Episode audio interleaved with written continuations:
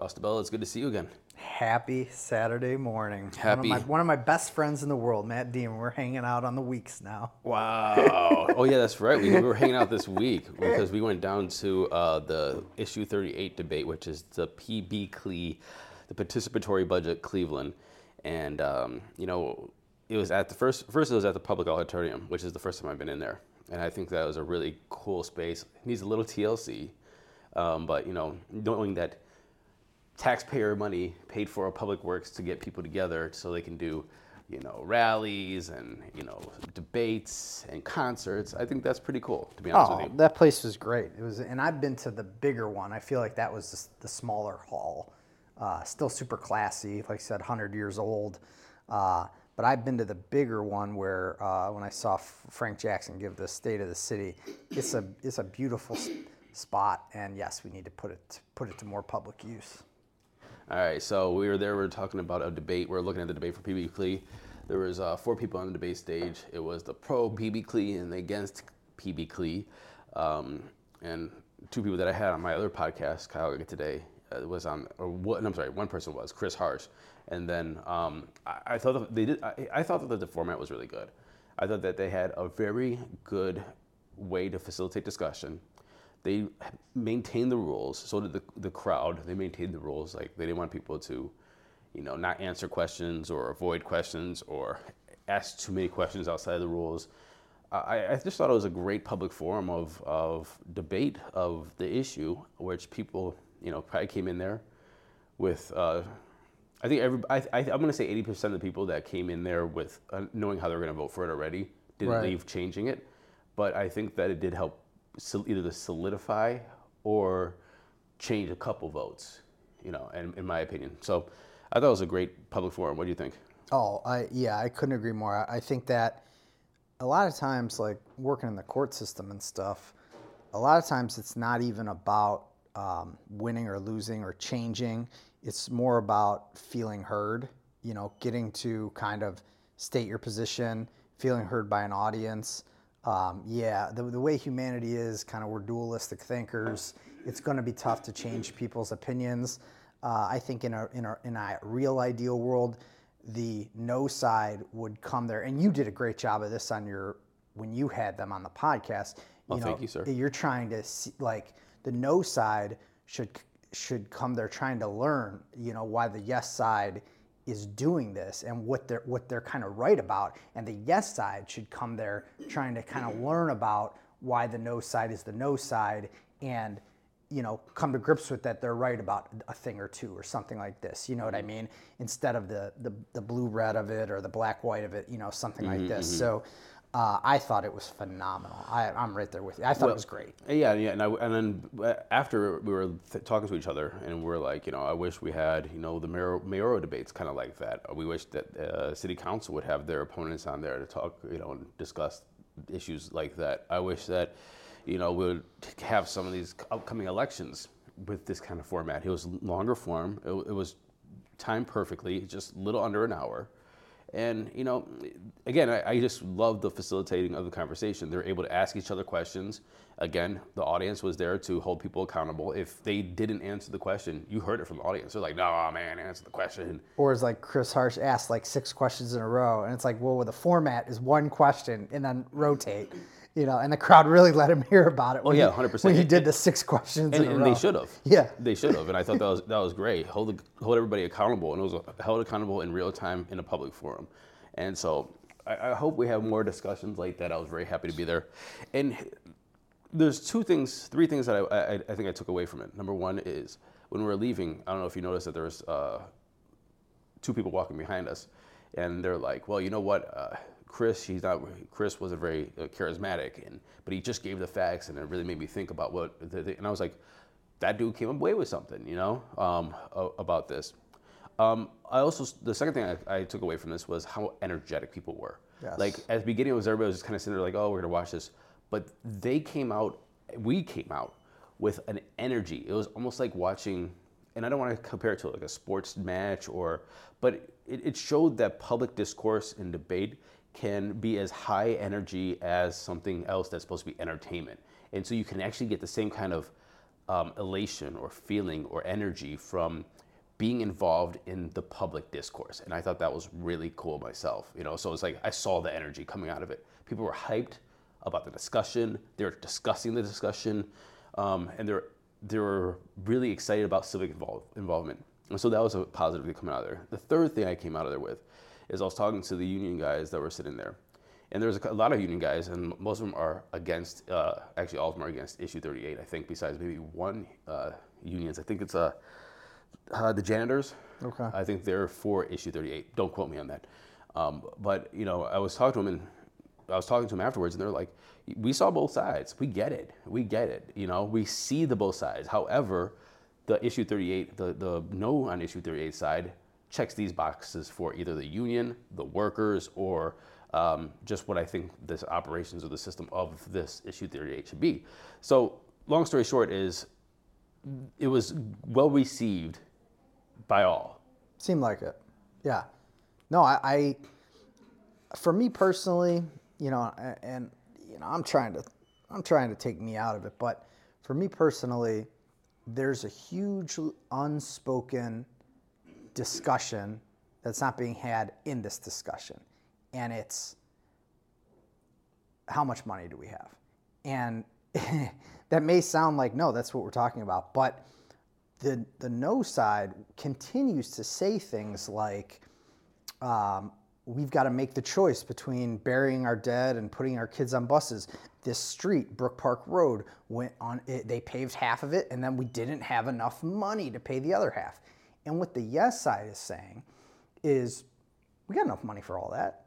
You know that we're doing this because we want that road paved because we don't want to have to make the choice about burying our dead or putting our kids on buses. So there's really a um, there's a gap in terms of uh, or, or, or the principles of the side. The, the, the one side is you can't take our money. We need our money. There's not enough money. And the other side is saying we got more than enough money. We got no, we have more than enough money. And so um, I don't think that that really has gotten ironed out. Um, and I don't know that there is a such thing as truth.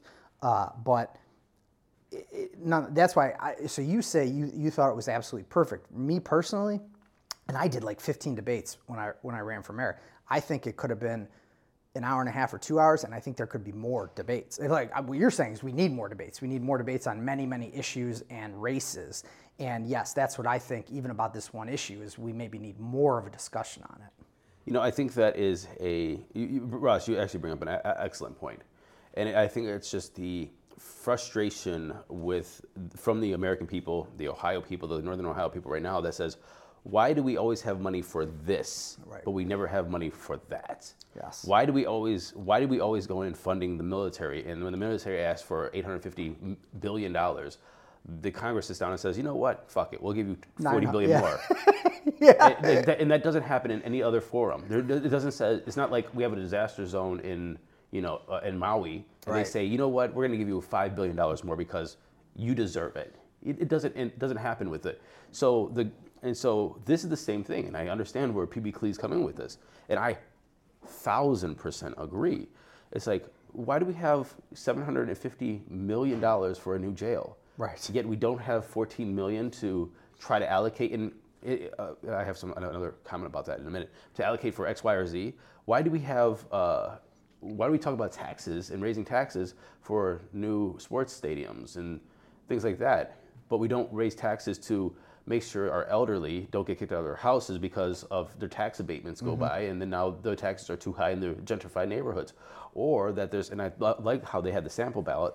They said on one of the checks on the sample ballot that they had is when they were talking about for people who are listening, um, they had a, they were passing around a sample sample ballot that showed what kind of things they could fund with the money. And one of the things on there was like buy 50 roofs for elderly people. And you know what? That makes total sense to me. It's like Re- allocate repair the roofs. yeah, repair the Yeah, roof. So it's like mm-hmm. 1.1 million dollars to repair 50 roofs. And you know what? If you're 70 years old and you go on Social Security and you happen to live to 88 years old and it's 18 years, you don't have money for a roof. Yet your house needs a new damn roof. Right. I would love my taxpayer money to buy somebody elderly a new roof. Right. Repair their roof. Repair their driveway. Make sure their plumbing works. I'll go. a s- Absol- I'll- absolutely. I'll, go a step further. That raises the property values of all the houses on the street that don't need a new roof. You know. Exactly, And exactly. so, uh, yeah, yeah, well said. I, I completely agree with that. I completely agree with that. And so, and one of these things that, and I was actually, so there's this guy, he's a city leader here in Cleveland, um, not in Cleveland, in uh, um, uh, Brecksville. His name is Bob, Bob Belovic, and he is, uh, Oh, I'm definitely familiar with that name. well, he's, he's, he's everywhere in, in, in Democratic politics. But he, he's been telling me to go talk, look into uh, monetary, modern monetary theory. Now, personally, I, I've, I've, been, I've been deep diving out of respect to him. Not, not a fan, but I've been learning a lot about it. And one of their um, biggest discussions about um, MMT is that is that we always seem to find it, okay let me let me just take out the i guess the idea of, of mmt real quick it's let's print money to fund all the things we want because we never run out of money which is what they say this is what the government's doing already right but it's only going toward the fu- things that they want to fund so it's like why don't we print the, the same amount of money that we're always printing, but it was for military, it's for X, Y, or Z. But let's instead figure out a way that we print that money for you know other, other things like infrastructure or you know whatever uh, humanity things, education, and so on and so forth. And I think that that's what basically PB Cleese is saying. It's like we always print money. Like when we talk about buying bonds, one of the ideas of, mon- uh, of of this monetary theory is like you're buying government bonds or selling government bonds to take to get more money or buying or coming into some more debt to fund certain projects. It's like why don't you sell different kind of bonds? Why don't you put like a infrastructure bond? Why don't you put a healthcare bond? Why don't you put a um, a elderly bond? So you, instead of just ta- making treasury bonds or or U.S. bonds, why don't you create a whole different bond system and buy and sell those so you could fund these different projects? I mean, you're still going to create the debt, so why don't you make it debt that helps people? And I, and I think that's a really good, interesting idea to look at because it's true. In modern politics, with modern government, nothing that the people want overwhelmingly ever comes to fruition. Ever. 70% of people say that the child tax credit is, is keeping kids out of poverty. People don't want kids in poverty. Yet for some reason, we are going to stonewall keeping kids out of po- poverty. But then give them more for what they than for what they asked for bombs in the Pentagon and bombs and shit like Yes, that. Like yes. what, what, what? Just the other day, that F thirty five uh, went missing, right? Yeah. They, they couldn't find the damn thing. That's a one point seven trillion dollar failure of a product. Product. Uh, they said that only fifty five percent of the time these things could fly, and it costs around four hundred thirty five thousand dollars an hour to fly these fucking things. Preaching to the choir. I, I, I think that's very well said. I think um, finance, which I need to get a lot better on, I need to study more about, but and poverty. Um, poverty and the poverty rate transcends um, transcends all these kind of ideal uh, uh, ideological kind of groups like the red and blue Republicans and the Democrats, white people and black people, uh, immigrants and and Americans. You know, poverty transcends all of that. So I think when you're writing good policy, that really needs to be your goal. Getting getting putting some money in people's pockets. You know, and because you take a lot of money from people every April 15th. You take a lot of money from 100%. people every every April 15th. So uh, that's the human species, you know, giving toward helping the, helping your neighbor, helping the human species. And again, it's getting perverted or it's getting kind of allotted in a way that doesn't seem to be helping the people that are giving. And so I think that's the disconnect between the two groups. I don't think, you know, I'm a, I'm a yes on, on 38 guy. I don't think the no on 38 folks are uh, uh, bad meaning people, you know, are anything but well intentioned. I think they're very well intentioned. I just think Brook Park Road and school buses can be paid for by me and my neighbor's taxes. And yeah, that may mean a hard decision about not putting 750 million toward a new jail and 135 million dollars toward progressive field. But hard, if you want to make change, you got to do hard things. You know, you got to do something differently. And so that's the big chasm between the two groups, I think. Well, I mean, we're basically talking about spending. We're talking about money, and, and so uh, the way that I look at it is, I, I there's two conversations that never get had. Is one, why do we keep basically printing money to fuel debt to fuel the things that these basically blank checks when it comes to you know sports stadiums and jails and and you know these kind of things, um, military. And the uh, the other thing is, is I think I just lost my train of thought. well, we, we got time. We'll get it back, you know, and and yeah, it was a great debate. It was a great debate, and and uh, let me let me jump to another topic about this. Debates and discourse and voting is kind of more important than the end result. The end result's important, right? That's where we're at right now. I think we have too high of a poverty rate and whatnot, and blah blah blah blah blah. But well, it's thirty eight percent in in uh, Cleveland, right? Uh, thirty point eight. Thirty point eight. Yeah, thirty point eight is too high. Thirty. That yeah. means thirty percent of the people. Let's call it thirty-one percent of the people live at or under what is it, fourteen thousand a year? No, uh, for a family of three, it's like twenty-three thousand. And what about a one person? I don't even know the one person. Okay, I think it's, I think it's Yeah, like, it changes. It's like from twelve one eight through- or something. It's like, yeah.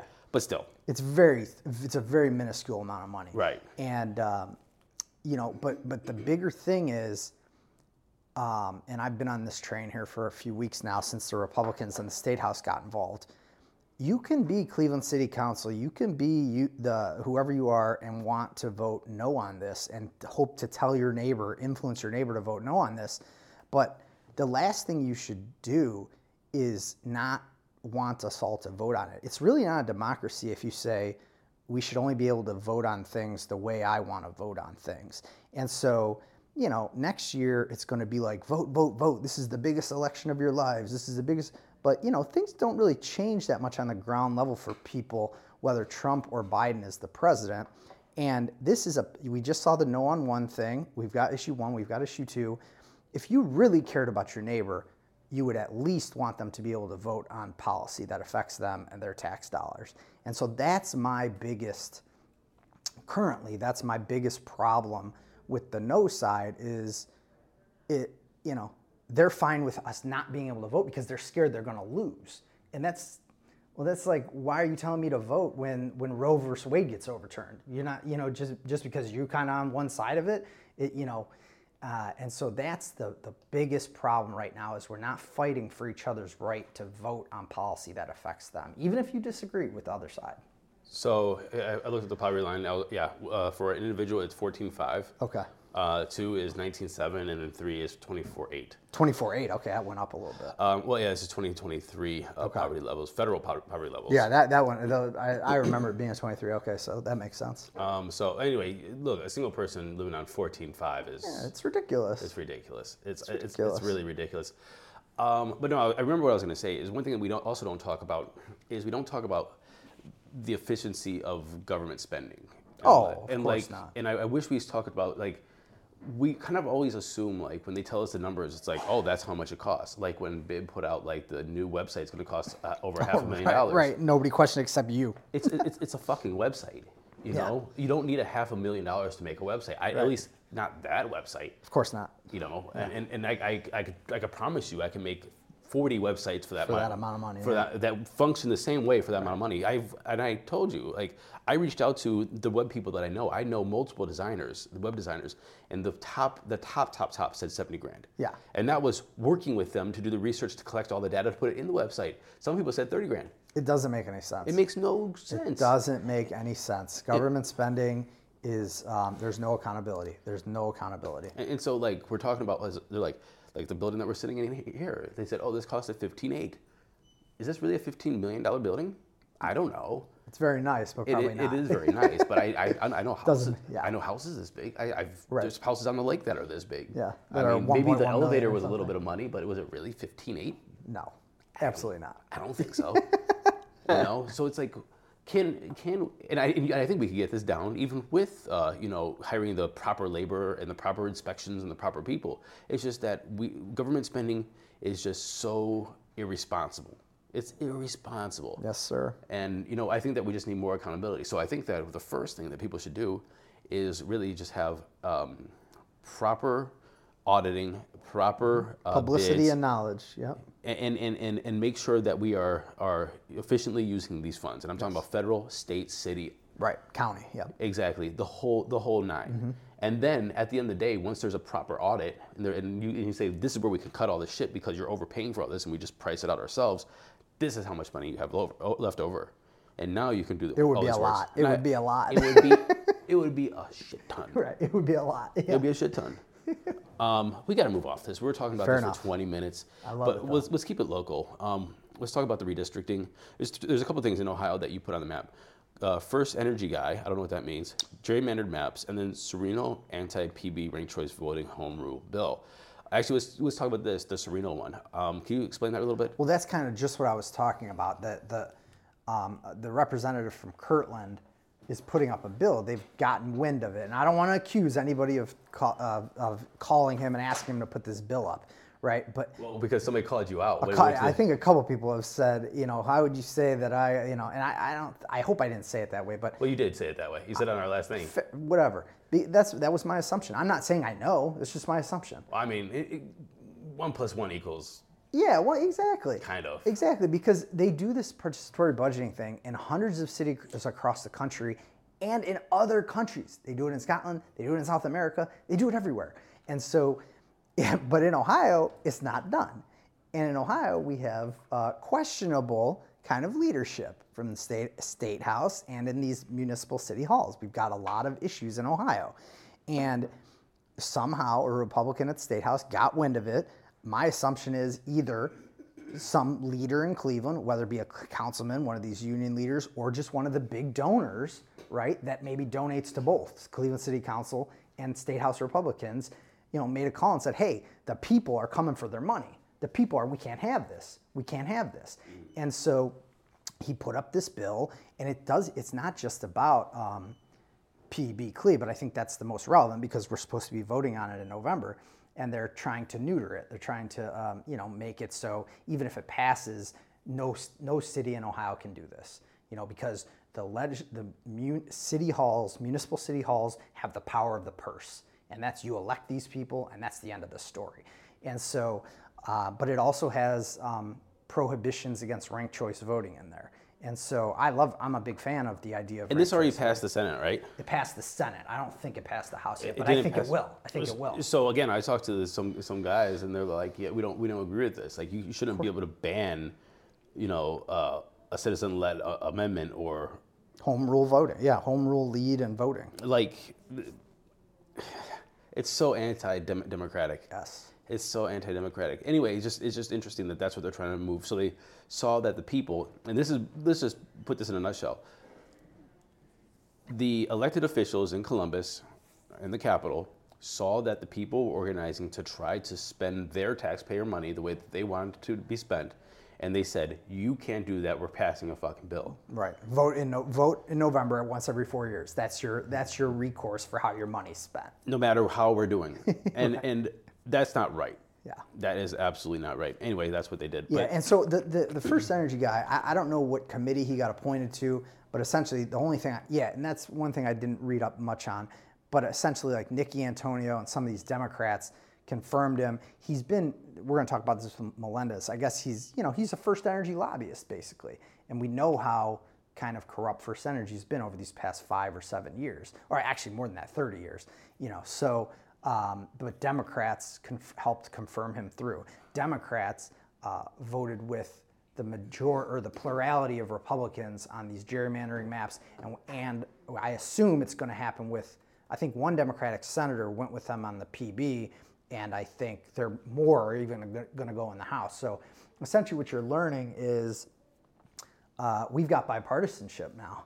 We've got we've got bipartisanship at the Ohio State House, um, and they're doing some things that I think rank Democrat voters, you know, uh, religiously lifelong Democrat voters, aren't happy with with this gerrymandered maps and the home rule and this first energy guy. So that's that's why I put that up there. Is that Democrats are now working with Republicans at the state house. So. So I have a huge rant about this. Um, so we have new g- gerrymandered maps, and th- I think that um, Chief Justice, former Chief Justice Maureen O'Connor, said the best in, her, in a statement that she put out. She said, "This is bipartisan gerrymandered horse picking." And so what happened was is we are supposed to be drawing new maps here in Ohio. And this is for the State House, State Senate. Congress as well, but Congress, they just confirmed the old maps. And so they said, okay, we're not going to deal with that. and then uh, they said that we're going to um, uh, we're going to draw maps. And so part of the, the map drawing process is you're supposed to part of the map, map drawing process is that you're supposed to um, have a public hearing. So they had mul- multiple public hearings. So they put out these maps. Nickie Antonio and the uh, Democrats put out maps, and, and then the GOP put out maps. And they had public hearings on the GOP maps because that's the ones that the majority was going to support. And so they went over to uh, Punderson, had a meeting, they had down in Columbus, had a meeting, and the public came out to say what they thought about the, the maps. The day that they voted, they voted bipartisan on new maps. Nobody saw the maps. They drew the maps behind closed doors and didn't even have public hearings on the maps. It wasn't even the maps that different public hearings on. And so the new maps came out, and, and everybody's just like, what the hell? Now, there's, there's a couple things I want to comment about these maps. Number one, everybody's saying that this is the lesser of all evils. But here's the thing: is if the if the Democrats confirm the maps as well, they turn into forever maps, the eight-year maps, until the next census. I do not know if the Maureen O'Connor um, anti-gerrymandering legislation that's going to go through negates those maps now, even though the law could be in the books. But I don't know if you have a bipartisan commission draw the new maps in 2026 because now we have a constitutional amendment, or we have to wait till the new census in 2030. I'm not clear on that. Hmm. So I've heard both things. I've heard, heard both things.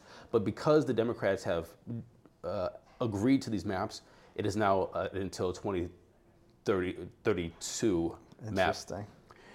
Um, the second thing is, is they were saying that this is the lesser of evils, saying that if we didn't concede, then they would, the maps would have been worse.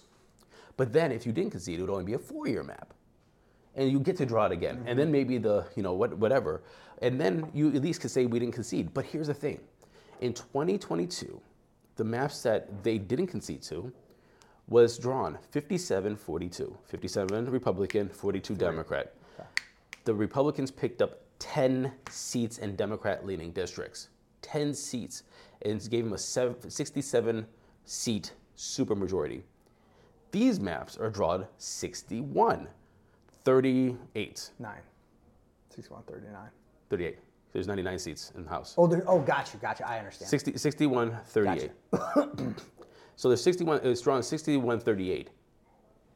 And they're saying that we could pick up an extra six seats. Possible, but we lost 10 last time when it was, when it was even more favorable. The third thing is, I want to point out, is again, this was horse picking people are they, they locked in safe seats, seats, and not only did they lock in safe seats, is they locked in succession for said seats. We right. can see by the districts and how they're drawn who's going to be in this seat now, and after they term out where they're going to go, and who's going to run for that, that next seat, and who's going to be their their guy for certain districts. Basically, again, Democrats and Republicans, bipartisan, chose your representatives. And now, if you right. want to run for office, you have one of two, two uh, choices. Buck the, try to buck the whole system, which is going to make you very, very unpopular. Very unpopular. Luck with that. Right. And which means you're going to be running up against incumbents. You're going to be running against the party machinery. against the party machines that already told you who you're going to vote for. Yep. Right. Or number two, or number actually there's no number two. That's it. Right. number two is is becoming one of them, and and exactly, you shutting the fuck yeah, up and becoming voting. one yeah. of them, and, and having no uh, challenge for change, no challenge for change, and that's and that's kind of my argument. I want to get a little bit above and beyond the whole. Um, 60 uh, you know 60 whatever 38 because for me 100% of our current electeds don't don't got it, if you will. They don't have the it factor, if you will. And um, it shows you with this first energy thing, right? A, a, friend of mine, a former competitor, State Senator Sandra Williams, she sponsored that co- that she co-sponsored that first energy legislation. So the same way I would tell you that Wall Street, uh, Wall Street, big pharma, the military-industrial complex supports both um, G- uh, J.D. Vance, Rob Portman um, Sherrod Brown and Tim Ryan, I would tell you, you know, th- the powers that be, the, the main donors to the GOP and the DNC, Allison Russo, you know, these people are bought and paid for. bought and paid for. And I, and I hate to say that because a lot of people take great offense to a statement like that, but it's my reality, it's my truth, and uh, I think you you're going to have. I, I, don't think it's uh, 67 38. I think it's 99 to zero. You have you have no say in policy. You have no say in policy, and they will fight for First Energy's profits, and they will take you know Jimmy Dimora or Larry Householder right out of federal prison, and they'll put them right back in positions of power. And um, that's where I'm at with it, a little bit more negative. I kind of think that we as people do mental gymnastics a lot. And I think that this is a mental gymnastic because I do know that there are good people in, oh, the, sure. in the state house. And I do know that there are very capable people in the state house. I think that the mental gymnastics come in when you start saying that this is the lesser of all evil. I heard um, one of the representatives go in front of a, a, meeting the other day, and this and what I heard from this is not personally, but I heard this from this representative before anyway, is that they were talking about how the Democrats made the Republican bills less extreme, right? And so they said, they said, well, you should you should see these bills before we get our hands on them. They would be even more extreme. But and I think that that's a mental gymnastic. Mm-hmm. Why? Because they're saying like that. Well, because of us, pat ourselves on the back. We are not having. We are losing the war, but we're allowing this to save a couple a couple things, a couple things. And, and honestly, and so therefore, that's what justifies them keeping the seat. That's what justifies no the, change. Yep. The no change. That's what just because we're scared that it might go even more mm-hmm. this way, or we're scared that, and so therefore I just did this mental gymnastics and convince myself and everybody else why we're so good. And at, and at the end of the day, at the end of the day, I personally believe that that's one making an excuse for basically doing a shit job. Uh, that's number two, not having your moral foundation uh, sturdy enough to, to really call it out and say it's all shit, you know. Mm-hmm. Um, and, and, so they just did this mental gymnastics saying that we are harm reductions. Oh man! But but the thing is, is you're getting it's always harm, harm, harm, harm. It's kind of like I was in a, uh, uh, a political theory class when I, in my undergrad, and this guy was from Kenya. My professor was from Kenya, and we're talking about harm reduction, and he says, well, if you have no moral foundation of what the the least that the, what an actual right should be, then harm reduction doesn't matter. So it's like, it's like, and he used an extreme example. He's like, so if you are beating your spouse five days a week and it goes down to three, all right, uh, did you win? What does that matter? Yeah. You didn't win. Yeah. You, this is still spousal abuse. Mm-hmm. Now you go down to one one time a month. Did you win? This is still spousal abuse. The thing is that what we want in the moral foundation is you don't beat up your spouse full stop. Right. We need righteousness, and we've crossed the line of no return. And I think that a lot of voters see it the exact way you just put it about the mental gymnastics because what does a lot of voters don't do? They don't vote. So they're done voting for people that don't have a moral foundation. And I would argue that's the Democrats. And so, I mean, of course, I'm arguing it's the Republicans too, but I'm just saying you campaign on the things that you're given from the consultant industrial complex to campaign on when it comes time now, right, issue one, pro choice legislation, issue two, marijuana legislation, issue 38 in Cleveland, uh, participatory budgeting, you kind of you kind of completely forgot about the last 20 or 30 years of, of pro choice fight that you really kind of campaigned on and said, hey, donate to me. I'm going to fight for women's choice, you know, for reproductive rights. So you took all these campaign donations, and now issue one's on the ballot in Ohio. I haven't heard anything from any Cleveland City Councilman, Sherrod Brown, nothing, nothing. The fight disappears when people can really get change. You know, your fight disappears. But issue 38, we know, wow, these people got a lot of fight in them. It's kind of against what the people sign these petitions for to get on the ballot, but oh, they actually do have a lot of fight in them.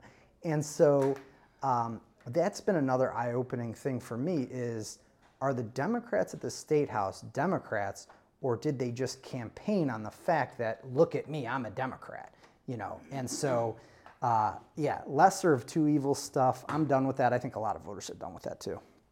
I, I don't really know how to change it. The second thing is is I there's been and we discussed this statement. This statement by Julian Castro has grown in me like a fucking virus and I, I, swear to God, it's like the first time I heard him say say it, I was like, oh yeah, that's cool. I rewound the podcast and I and I listened to it again and I lis- actually listened to it three times. I was like, that that was really a good, you know, cooked up by consultants, you know, focus grouped uh, message. You can't champion democracy if you don't role model democracy. Yes. And then throughout the past couple months, that shit has grown in me like a fucking virus. Because then you see how the DNC is treating the primary election and how they're moving delegates to moving the primary. They're making stacking the deck so and putting the thumbs on the scale so that Marianne Williamson and RFK Jr. cannot primary. I don't give a fuck if you don't like RFK Jr. or Marianne Williamson. Let the people decide. And even if they get 10% or 14% of the vote, that's the people Right. voting for them. And so you're not role modeling democracy by putting your thumb on the scale of the primary. When I saw this, these uh, maps being drawn and gerrymandered, and I was saying like, well, this is a harm reduction. When I that is put your thumbs on the scale. That is not role modeling democracy. When I see that um, the party is making public statements, or eh, not public, I don't think there was a public statement, but basically make, taking the, the line of we support our incumbents in primary elections when you know that there's people out there trying to primary the, these incumbents for democracy that is not role modeling democracy when I, and then you see the same thing and then you see the same thing across when it comes to spending when, you, when it comes to these other issues uh, the, the, the justices you know the, there's, there's 18 judges running for six common pleas court seats 18 judges and you know what they're all 18 running candidates. 18 candidates you know what they're all running for To the common pleas Democrat judge. the party endorsement Party endorsement, right? They're running for the party endorsement. the party endorsement I've will, lived that life, will yes. almost certainly get them into office. That's right. Almost certainly. They're not even working, working running for the people. They're not running for the election. Mm-hmm. They're not running for the general. They're not running for the seat. They're running for the party endorsement. And if you're on the executive committee, you get mailers, you get phone calls, you get all these stuff to say, Mm-hmm. lot of attention, a lot of we love. want your vote. So, so now the vote for these judges, people are going to get paid, I think, about uh, 180 a year, and, and judge our peers, if they go to jail for life or if they don't, are getting chosen within a room, probably at the Holiday Inn in Independence, by 400 people. I've been there. It's fun. It's exciting. by, by 400 people for the party endorsement. And I know, and I personally Yeah. believe that is role modeling democracy. No, I'll give you one more example. I, I by the way, I'm against uh, party one. endorsements. Yeah, we need to stop it because the two parties are, are long bought and paid for, and, and they have no change in them whatsoever.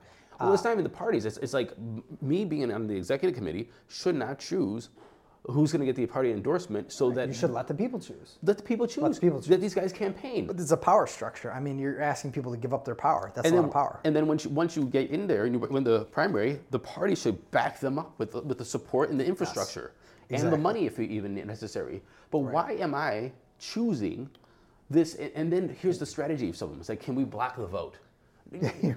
so 400 people is literally, literally making that decision. Cuyahoga County Democratic that is Party. not role modeling Oh, it's democracy. crazy. It- we've done away with people's right to vote, except you will see on basketball courts and on billboards uh, in October of 2024 vote, vote, vote. This is the biggest election of your lifetime, blah, blah, blah, blah, blah.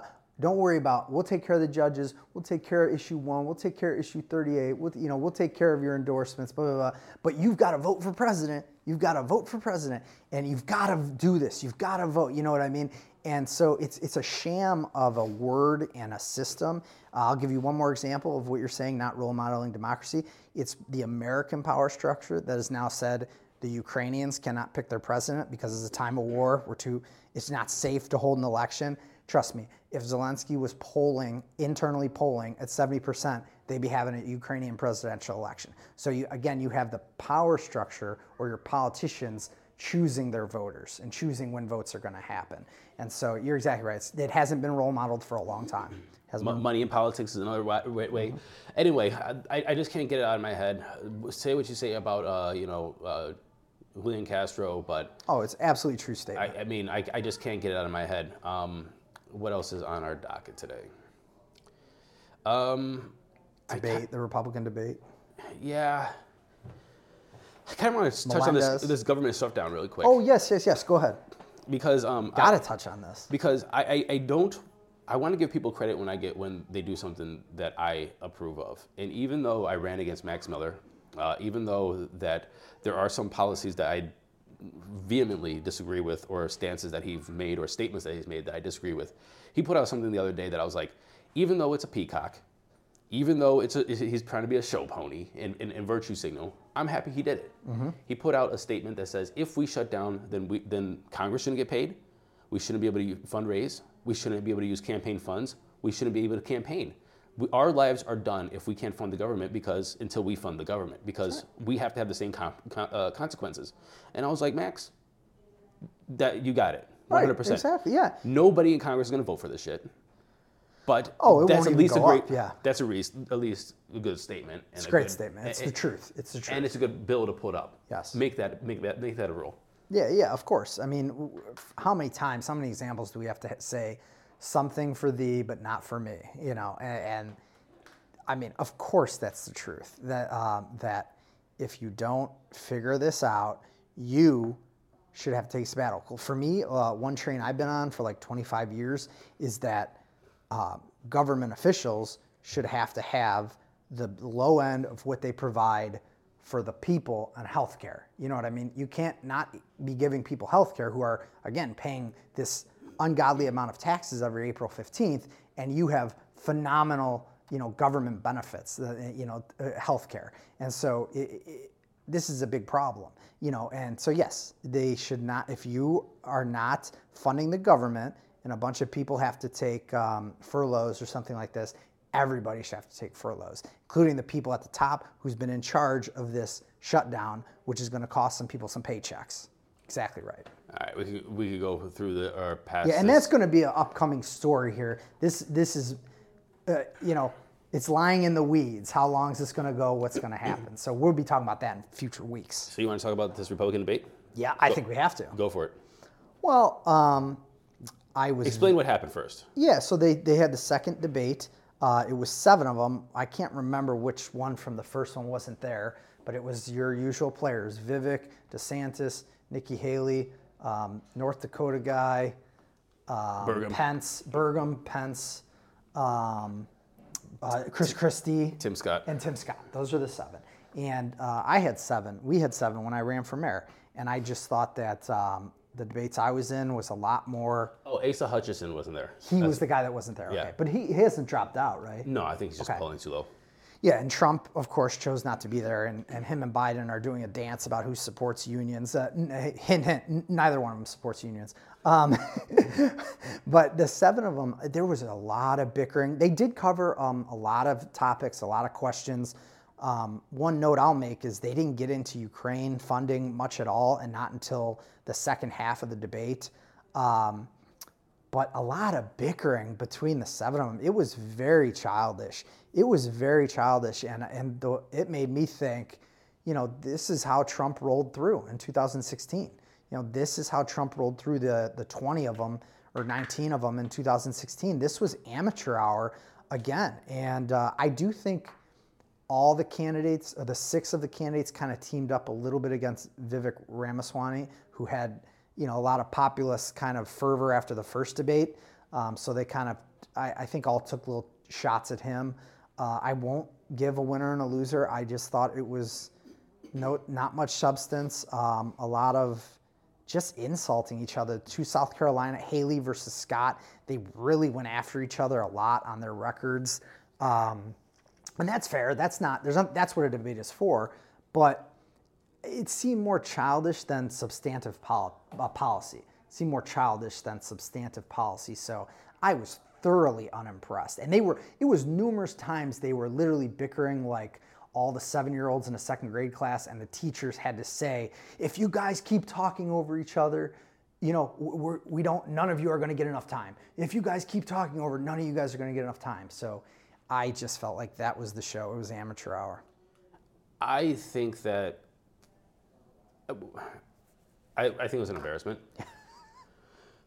um, it was obviously staged for some kind of drama, you know, went up WWE sort of fight. Fight. Um, and, and to be pro- perfectly honest, like I was watching it with Sarah, and we were watching it. We were like, these um, these uh, moderators are not moderating; they're egging this on. I mean, they, they were, and even they, and even though you say that they said if you, you that They try- did numerous times. but they didn't. But I Well, mean, I'm not saying it- they didn't egg on egg on bullshit. but, but say, saying it after they argued for Yeah. 30 seconds, Yeah. it doesn't do anything. And they threatened muting the mics. They didn't mute anybody's mics. No, you they, could mute they everybody's should have did that. You could mute everybody's mics. Just guys, guys. Yeah. You're going to go in in turn. But they didn't want that because this was the drama that they Right. wanted to create. That's And a they- great point, And, yeah. and Fox News made sure that they created that drama because they could have moderated it, but they didn't give a shit. Um, so I don't want to think that they are not part of the the egging Problem. on. Yeah, yeah. Um, and, and, and second is the re- reason, other reason why I want to just point it toward the uh, moderators is there's been multiple times that somebody was just trying to talk over, and then the person that just talked the loudest and the longest got to answer a question that they didn't even answer, or qu- so they got extra time. Right. And it was just like uh, yell, yell, yell, yell, yell. I'm still yelling, so now they're going to let me answer this. Unacceptable. And this is again why I want to juxtapose it to the debate that we're uh, watching uh, live. Is that they moderated it appropriately, so people actually answered the questions, and that's why I was Only saying like, one time Chris Harsh got out of line. Only one oh, time. and people put him right back to fucking Right, line, got him in his real place, quick, yeah. right? And so, um, and so, yeah, that's what I saw. I saw, I saw. Uh, yeah, that's a good comparison. That's that's well said. And uh, one other point I'll make about the debate for people that care that didn't watch it, I felt like it was pretty clear that DeSantis and Chris Christie again used the platform to kind of bash Trump and tell people we need to move on from Trump. Trump's doing this wrong. He's not even here to defend his position on the spend on all his spending and blah blah blah. So it felt like all seven kind of or all six attacked kind of Vivek, and then Christie and DeSantis really made consistent times in their answers to bash Trump. So that's my note takeaways from it. Everybody saw uh, DeSantis finally say something against Trump. It was like, whoa, DeSantis. whoa, did you put on your big boy pants today? Good job, buddy. Yeah. It's, it's almost like Pence's, Pence's wife giving permission or something. Like, whoa. I, going back to what you said about oh, eh, nobody supports unions, and it's like, if you support the unions, pass the PRO Act. The proof would have been in the pudding a long Right. time ago. I mean, look, what, what the House has the majority. Just get the House to pass the PRO Act. Send it to the Senate. Yep. I'm sorry, the, the, the Democrats don't have the majority in the House. I'm sorry, uh, but but like try to pass it through the House and see what happens, or pass it in the Senate. right. Pass in the Senate. Make see- the House. and see- Make the ha- House turn it down. And so it's like we're having this debate on the Teamsters. And, and and they had they did have majorities in prior years in prior cycles. Exactly, exactly. And the PRO Act was, uh, I think, put out during a majority year. So it's Mm-hmm. like, and and so like, we're talking about the Teamsters and UPS. We're talking about UAW. We're talking about uh, Actors, the Actors writers. Guild. We're talking about all of these different people. Um, who else is trying to think about? Somebody else just this week said they, they're thinking about uh, striking. Don't know. I, I, ju- I just dropped it. I just heard it yesterday. Anyway, it doesn't matter. The PRO Act has been sitting there on legislation since 2017. What is the PRO Act? Everybody's thinking. Well, it does a couple of things. It, it facilitates unionization, and, it seeks to make it easier for workers to organize and join labor unions by addressing certain barriers and tactics used by employers to hinder uh, unionization efforts. It strengthens collective bar- bargaining. It addresses unfair labor practices. Um, and it protects workers during strikes. Basically, the legislation includes provisions to protect workers during strikes, ensuring that employees who participate in, in lawful strikes are not subject to unfair treatment or retaliation. And so, if you want to, if you want to support unions, support the PRO Act. Actions speak louder than words, and at way, way, way louder. Words matter, like what you were saying about Max Miller, his statement. Words do matter, and they do play a role. But by far, what matters 500 times more is actions and legislation. So, because we know that Max Miller thing's probably not going to come to vote. If it did, just like stock trading, if it did come to a vote, it wouldn't get voted for. You know, so so the words do matter. Using your platform matters um, because it'll help get the ball rolling. If somebody else that's never heard that might say, "Oh yeah, if y'all shut the government down, you shouldn't be getting your salaries. You know, you shouldn't be allowed to fund. Shouldn't be asking people for their money. You know, things like that." So words matter because it starts a domino effect but you can make substantial change, Barack Obama, Joe Biden, Sherrod Brown, if you just pass some shit. And, and, I think that we've been let down on legislation that has been introduced and not passed, um, even though they were democratically um, Democrat-led initiatives. And in, then you put yourself in, in fucked up situations like we are with issue one here. And Well, and I'm going to even use another example because, and it's on the list. You put yourself in a fucked up situation because now you have, um, what's her name died, um, Feinstein died, and you have Melendez, who everybody's trying to get to step down. Your majority in the House is two. You have 50, I mean, I'm sorry, in the Senate is two. You have 50 Democratic senators and the vice president to break ties. So they've put themselves in tons of fucked up situations if you believe they were being genuine about what they were fighting for in the first place. You know, because now we have these two senator issues. So, you know, a lot of fucked up. The, the interesting thing about the uh, pa- uh, passing away is, well, first of all, she's 90 years old. She should have been. Lived a long life. Rest in peace. Look, how, how many times can we can we say this? That you know, you're holding on to some kind of weird ass. I, I think it's a mental illness of people like that stick, stick on for this long. It's like, why aren't you training training up your your your successors? And at the same time, it's like we say with the whole debate about Joe Biden, he's like, who else is going to run? You're going to try to tell me in a country of 330 million people, there's nobody qualified to to to, to run for president of the United ridiculous. States. It's only Joe Biden. It's, ridiculous. only an 80 year old man that is obviously in decline. Are you kidding me? And you have you have a 90 year old um, uh, uh, Di-Fi. So what happens when she dies is you have now now who's going to write the history? And you see what a lot of people are doing right now is trying to rewrite the history. The first thing they came out and said was like, well, they, well, uh, Mitch, um, not McConnell, um, uh, Schumer wouldn't let her retire because he didn't want to appoint somebody junior to the judiciary. Oh. I didn't committee. even I didn't even catch this. I didn't even So, realize pe- so now the now the history history buffs are trying to the, to write the history of why she was there and be you know some kind of uh, sacrifice for the country because Schumer wouldn't let her retire because of the Judiciary Committee. Are you fucking? Straight out of George Orwell's 1984. The history is written by the victors. Are you kidding me? Uh, and, and then there's just like this whole thing of, and it was almost like on cue. You know, they came out with remember Di-Fi videos. They on cue they were saying like, oh how great she she Oh, should yeah, retire. they had it all produced. They had Look. it all pre-produced. She is a 100% um, Trailblazer. trailblazer for, for women, the Senate legislation. She was a mayor. Yeah. 20, 20 years past her prime, though. Oh my gosh! Yes, yes, yes. She is so old, is that people, there, there's movies with her in it as a senator while she's still a damn sitting senator. Right. What was that movie? Was it Erin Brockovich? Oh, was she? I didn't. Yeah, Erin Brockovich. Yeah. What, what was She it? And she was going to the Senate like, hey, what about this this Mm-hmm. environmental stuff? And she was talking to Feinstein about it, like in the in the movie. I think it was. It could, Dude, been I haven't seen that since it came out. It might have been Erin Brockovich, or it might be something else. But she, like, literally, it was one of those kind of issues Mm-hmm. Yeah, where it's just like we're talking past to the her Sen- time. we're Long talking to. Senator Feinstein. She's still She's still a making senator. movies about and, her. and- but not only was she still a senator, right? Her family had already had uh, medical power of attorney over her, and of course, I think her family was still doing stock trading. You know, and so it it's so blatantly broken.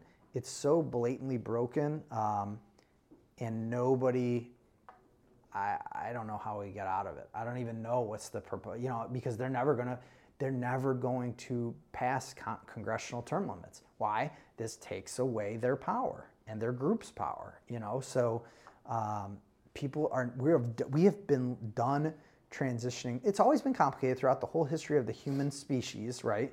Transitioning power, telling yourself, okay, it's time to step away, give this power to somebody else. It's a problem now in America bad, badly. It's one of our most significant problems. These people do not want to transition power, like you said. Train your next, uh, you know, your favorite uh, person in your office or you know, person in your state. You know, groom and train. Let them come see what you're doing. Take some of their ideas. Tell them where they're wrong. Work to transition your power away. Like when, like we do at the presidential level. Barack Obama certainly could have won a third term. Certainly you know, and so and it's happened from times ever since FDR won four terms, and then he said, "We're going we're going to do it differently here," you know, and so we need transitions of power. Feinstein is the best example.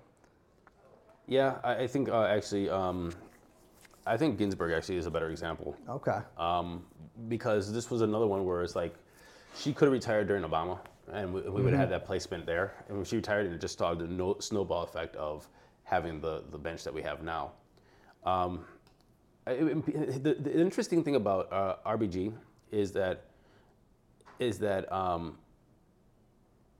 nobody wants to say that she screwed up because they respect her so much.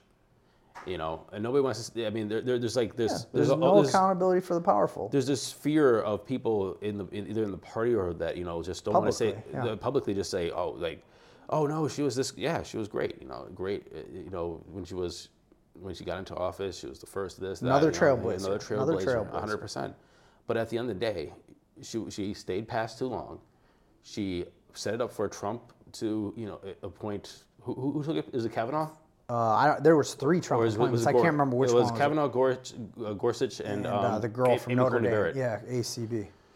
And so I don't know who took who, but it was like it was the first thing was just like the domino fall. It was like, oh, Yeah. there's the first one, and I think I think that was the first flip in the ma- majority, right? Because now it's six three.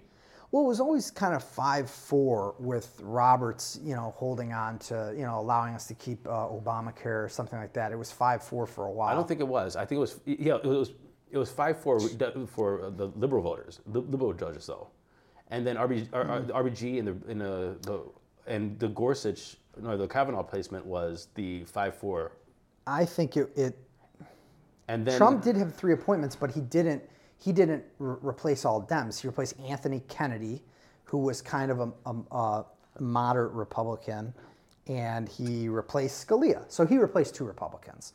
So it was five four with Roberts and Kennedy, who could be somewhat reasonable. It's five four Republican court. They weren't going to oh, overturn okay. Roe. They weren't going to So- overturn Obamacare. So RBG was the RBG was his flip to make it kind of a hardcore six. Gotcha. okay, okay, okay. If that's the case, anyway, she's still still retired. She's still retired. Still yeah. of retired. And, and, and Roberts and Roberts can be found to to kind of fight for the liberal side on things. You know what I mean? That's really what you want. You want, like we're talking about PB. You want people to be able to reasonably vote and consider both sides. You know, whether the Clarence Thomases of the world and even some of the lefties. You know, you kind of know, you, could bet your life that they're going to go this or that way on Roe v. Wade or Medicare for All or something like this. But you want kind of one or three people who go this or that way. Actually, and Gorsuch, Gorsuch is actually a good example. He'll go the lefties' way on Native American rights, you know, something like this. So mm. Um, you want that flexibility and that genuine debate, like we saw at the debate the other night. You want that genuine debate. Okay, last thing I want to talk about is this uh, Menendez. Yes, you said you were you were kicking to talk about this on Tuesday. I said save it for the podcast, bro. Okay, so here's my here's my question. Okay, everybody should know what's happening with this Menendez guy, Senator Bob Menendez of New Jersey. Uh, feds raided his house, found uh, five hundred thousand dollars worth of cash, two gold bars. Um, allegedly, this is what they found. That's not alleged. They found that stuff, but alleged, allegedly, they're saying that this was used for bribery. Allegedly, he had a car that was paid for by maybe Egypt. Allegedly, he had other things that was paid for. Maybe his mortgage was paid for by Egypt. But this is this honest. This is almost a cartoon bribery. This is like it's, it's, it's cartoonish. Um, Menendez's statement was, "I'm old school. I'm old school. Like I, I stuff cash all over the place." Um, Yeah, my family does that. We're Italian. We do that. yeah, so it's like so, and, and then people like were lambasted, lambasted him like, "Why do you have cash?" Like, you know, like, "Oh, he look at him in cash." So, so That's too much cash. Five hundred thousand. I don't know. I don't. I don't know what's, what's what's too much cash. I don't really want to make that judgment. Um, I think that's just an arbitrary statement. Um, but here's the thing. The thing I really wanted to call. There's two things I want to talk about, and I want your opinion on. Number one, they are again the cash thing. They're, it's almost demonizing people to have cash anymore. You know, my grandfather when he died, we found sixty thousand dollars in his house, just be- uh, below. Many people have this. Yes. Yeah, and, and, and and it's not. It wasn't. He wasn't a a, a on, on the take. He wasn't a, an, a spy. He wasn't secret. No, he ops. was a wasn't ho- being- he was a hoarder. no, he was a, he was a guy from the depression that said. That's what I'm saying. Yeah, I need. to- I, I'm not. I'm, in case everything goes to shit, I got my box of cash. The, the I got my box of cash, it's- got my box of It's canned food. interesting that you move. Yes, canned food. That you said sixty thousand because we were hanging out with friends one morning, and they said, "Yeah, my aunt." She said, "You know, if we ever die and, and you go down and you're taking care of our stuff, we got a we got a cardboard box and it's got the word rats on it, and in that box, uh, the rats box is sixty thousand dollars cash." You know, my parents got some money in the house. You know, they've had me over to say, here's our insurance. If we die, here's our insurance policies. Here's our cash. Here's our guns. Bada, bada, bada, bada, bada. You know, here's our stuff. Mm-hmm. You know, and yes, for older folks, that includes traditional presidents on, on the faces cash. One hundred percent. So I, I, I- what, what? Look, I don't know if he's corrupt or not. This is the second time he's charged with corruption. More than likely, he's corrupt. uh, but and and, and I, I- actually, I just want your opinion because uh, I have three things I want to talk about with this. By the way, um, so the I don't like the, the demonizing cash. I, I don't like that it's just like, well, he had that much cash. Why did he have that much cash? It's none of your fucking business. It's his cash. But they've sold gold bars, like you said. They have cars. Um, and this is his second charge on it. I mean, imagine if they ra- raided your house right now or your parents' house, and they're like, "Well, why did those Italian parents have that much cash? Were they part of the Italian mafia?" I mean, there's a narrative just because you have cash. So, was, what cash equals bad criminality now because you have cash? Now, look, they, they, they they made a great they made a great statement. There's paper trails for all that cash. If he went to his bank and took it out, you'll see paper Yes, trails. there's so the co-defendant's fingerprints are on the cash. Allegedly, this has not been proved in court of law, but the code in the charge, the co-defendant's fingerprints is on the cash. I heard it was his aides. I heard it was his I heard it aides. was co-defendants. I heard it was aides' p- Okay. fingerprints. Well, that's the thing about talking about a newly charged thing is, you know, I know I worked in court. These cases take over 12 months to meet out, you know, so it's tough to talk about things, but go ahead, go ahead. So, no, so I just want your opinion. Do you think that we should be demonizing people who have cash? No, again, I have cash. My, I, I, many friends and family members have cash. It's not a, but you know, we've talked about the stock trading thing before. Are you really represent? No, of course you shouldn't demonize for cash. But if you've got gold bars, five hundred thousand dollars in cash, I again, I just think that's a little bit unrepresentative of people. And this being his second charge, this being his second charge, I think Cory Booker put out a fair statement. Senators or representatives are held to a higher standard. Is he guilty? No. That, that we don't send him to, we don't throw him under the jail without a full discovery phase, tr- tr- trial, jury of your peers. But I think representatives, because of a trust issue, you know, you're you're managing my tax dollars. I don't, I maybe don't trust you anymore. You, you have a higher standard for representatives. So I don't demonize people for having cash in a safe or something like that. But I think it's kind of what you said about Biden, right? You said there's 330 million Americans. You're telling me this is the only guy that can run in New I don't know the population of New Jersey. I don't know the population of New Jersey, but I guarantee damn to you some other non-public servant or public servant can rise to the ranks of senator and vote yes on this, vote no on that. He's not um, I don't know that there's a value above replacement. That's a baseball terminology. I don't know there's any value above any replacement at this point with this guy. Numerous New Jerseyans, I don't know how you say it, uh, Jersey folk can do his job. We are all capable of taking some votes and putting up some legislation. So, as far as I'm concerned, he's a swamp member and he can go because I care about new, new people from New Jersey and their tax dollars. I just want to say that you know, five hundred thousand dollars sounds like a lot. He said he's been in office for thirty years, I think, and he said he's been putting this for thirty years, and there, that's sixteen thousand dollars a year. I mean, it's really not that much, you know, considering that he's making about one eighty right now. Right. I, mean, I don't so think the amount. I don't I- think the amount. I just yeah, exactly. I just- think the charges are what matters. Sure, the charges matter, but I just want to say is like we say, well, five hundred thousand. That's not like you just said. It's not. That's not like to the average people. Look, if you sa- if you save money, most most people don't save money. They, they they don't save money well, and so like if you could save and you compounds or you put it in the stock market or whatever, um, you know what? You could have a quite little nice little nest egg. And so it's like, what do we just say? Everybody who has hundred thousand dollars or two hundred thousand dollars in the bank is now all of a sudden No, corrupt. but no, but no. No. other. But they mm-hmm. haven't charged any of the other 99 senators or 435 House members who they could have more or less cash in their houses. If that's not the substance of the charges, the substance of the charges are we have these communications with these Egyptian guys. You know, you you you you let I'm not this guy debating. off. a I'm not debating. The, I'm not debating the charges. I am. de- I am asking you about our demonization of people having cash. As an Italian, I would never demonize people for having cash. the cash. media is, and the narrative, and that's what I'm saying is. Well, the the, media is. Uh, how many times do we talk about that? The media is unrepresentative of people. but that create. But no. But that. that how many times have you? How many times have you heard people? Why does he? Why does he need that much cash? How much cash? do- I mean, that's what I'm saying. Is like we are demonizing people having cash, and the same thing is now we have policies for it. Um, you can't send three hundred dollars worth of Venmo more without every, uh, Six hundred, I think. It's three hundred. It's three hundred now. I thought it was six hundred. I thought it was three hundred. which was ridiculous to me. Anyway, it doesn't matter. 300 to 600 is still the same thing. You send that, it's being reported to the IRS. It's, being crazy. reported to the government. If you take $5,000 out of the bank or put $5,000 into the bank, it's being reported to somebody. People are like, why do you need that money? It's my fucking money. Right. You know, so it's like, why is cash, now my cash, all of a sudden this evil thing that I can, and I, I think it's just a, cr- it's a crazy thing that we're getting away to this whole digital, di- digital currency in digital world and we're being pushed there, we're being demonized for even using cash.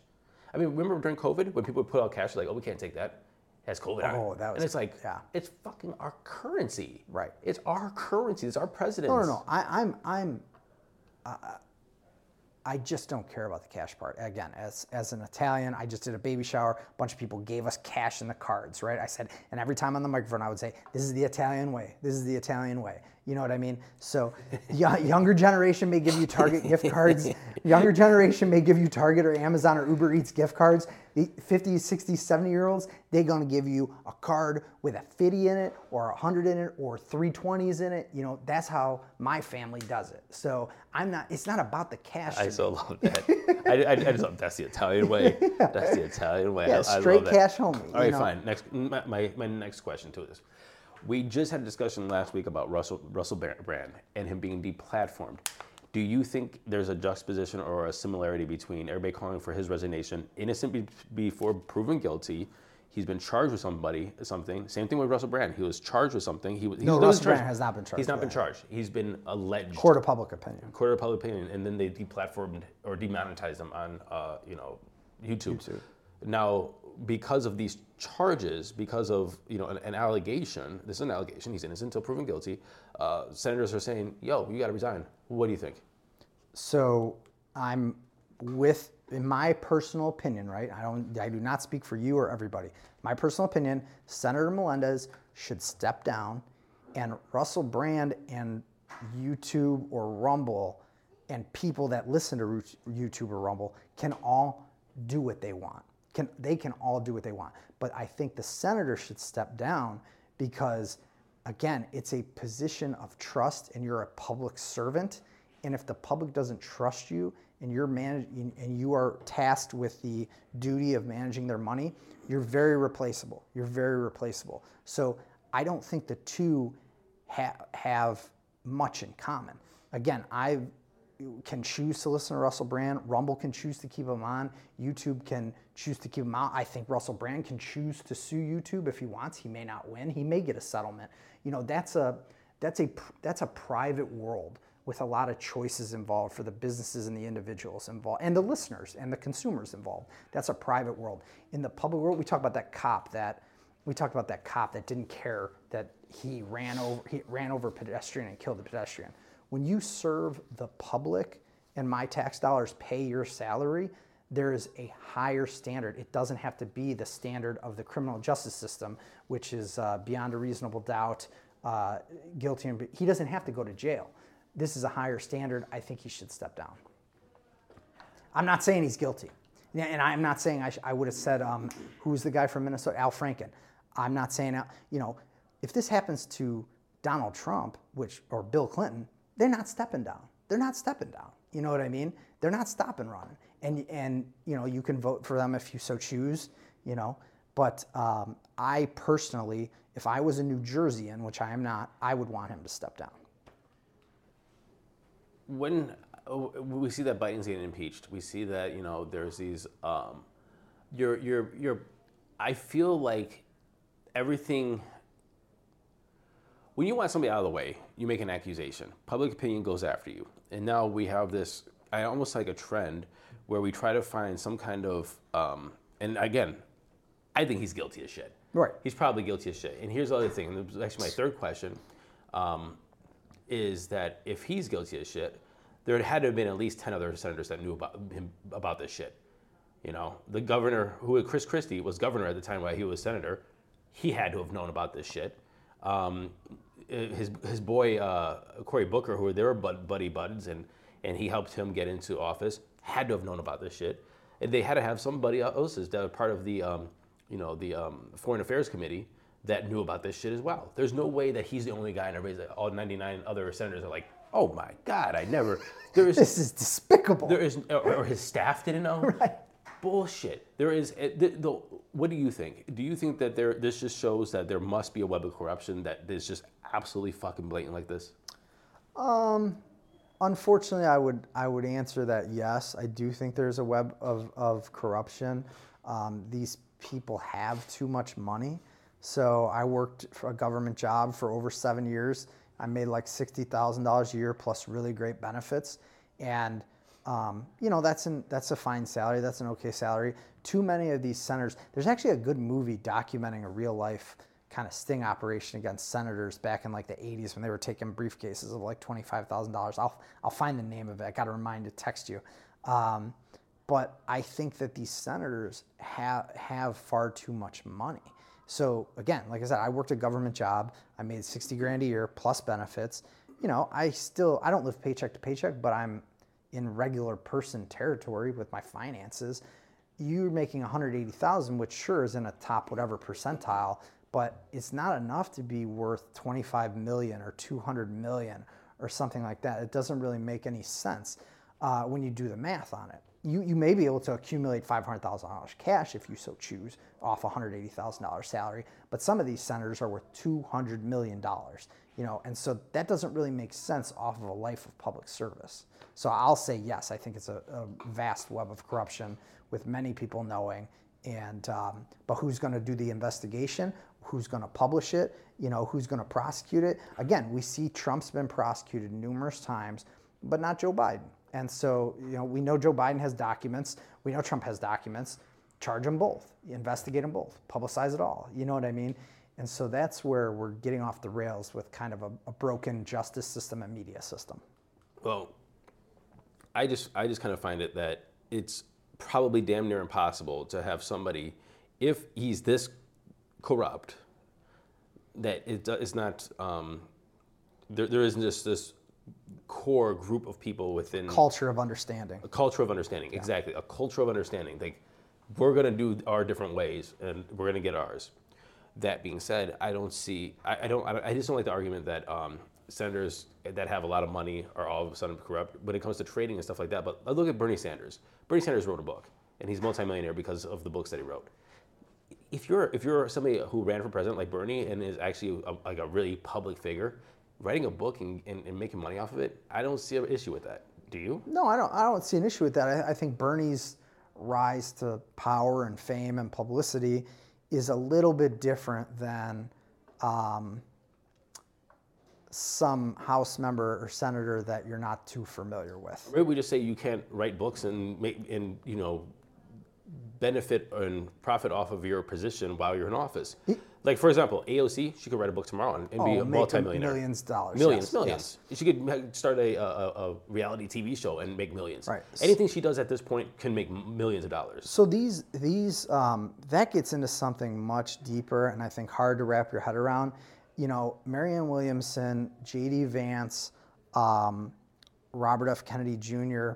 They almost start coming into the public cognizance because they've written a book, and um, if you follow kind of publishing corporate warfare and monopolization, uh, mergers and acquisitions, the publishing companies kind of there's a big question of are they in on the take? Are they in on the scheme? Are they do they choose to to you know make jd vance a famous author? They choose to make marianne williamson a famous author and now they're candidates. Well now they're writing another book. You know what i mean? So publishing companies and, and books and all this have a me and you right you used to do another podcast, right? This is my first. I've never did. We get we get like 12 listeners because we don't market it. You know what I mean?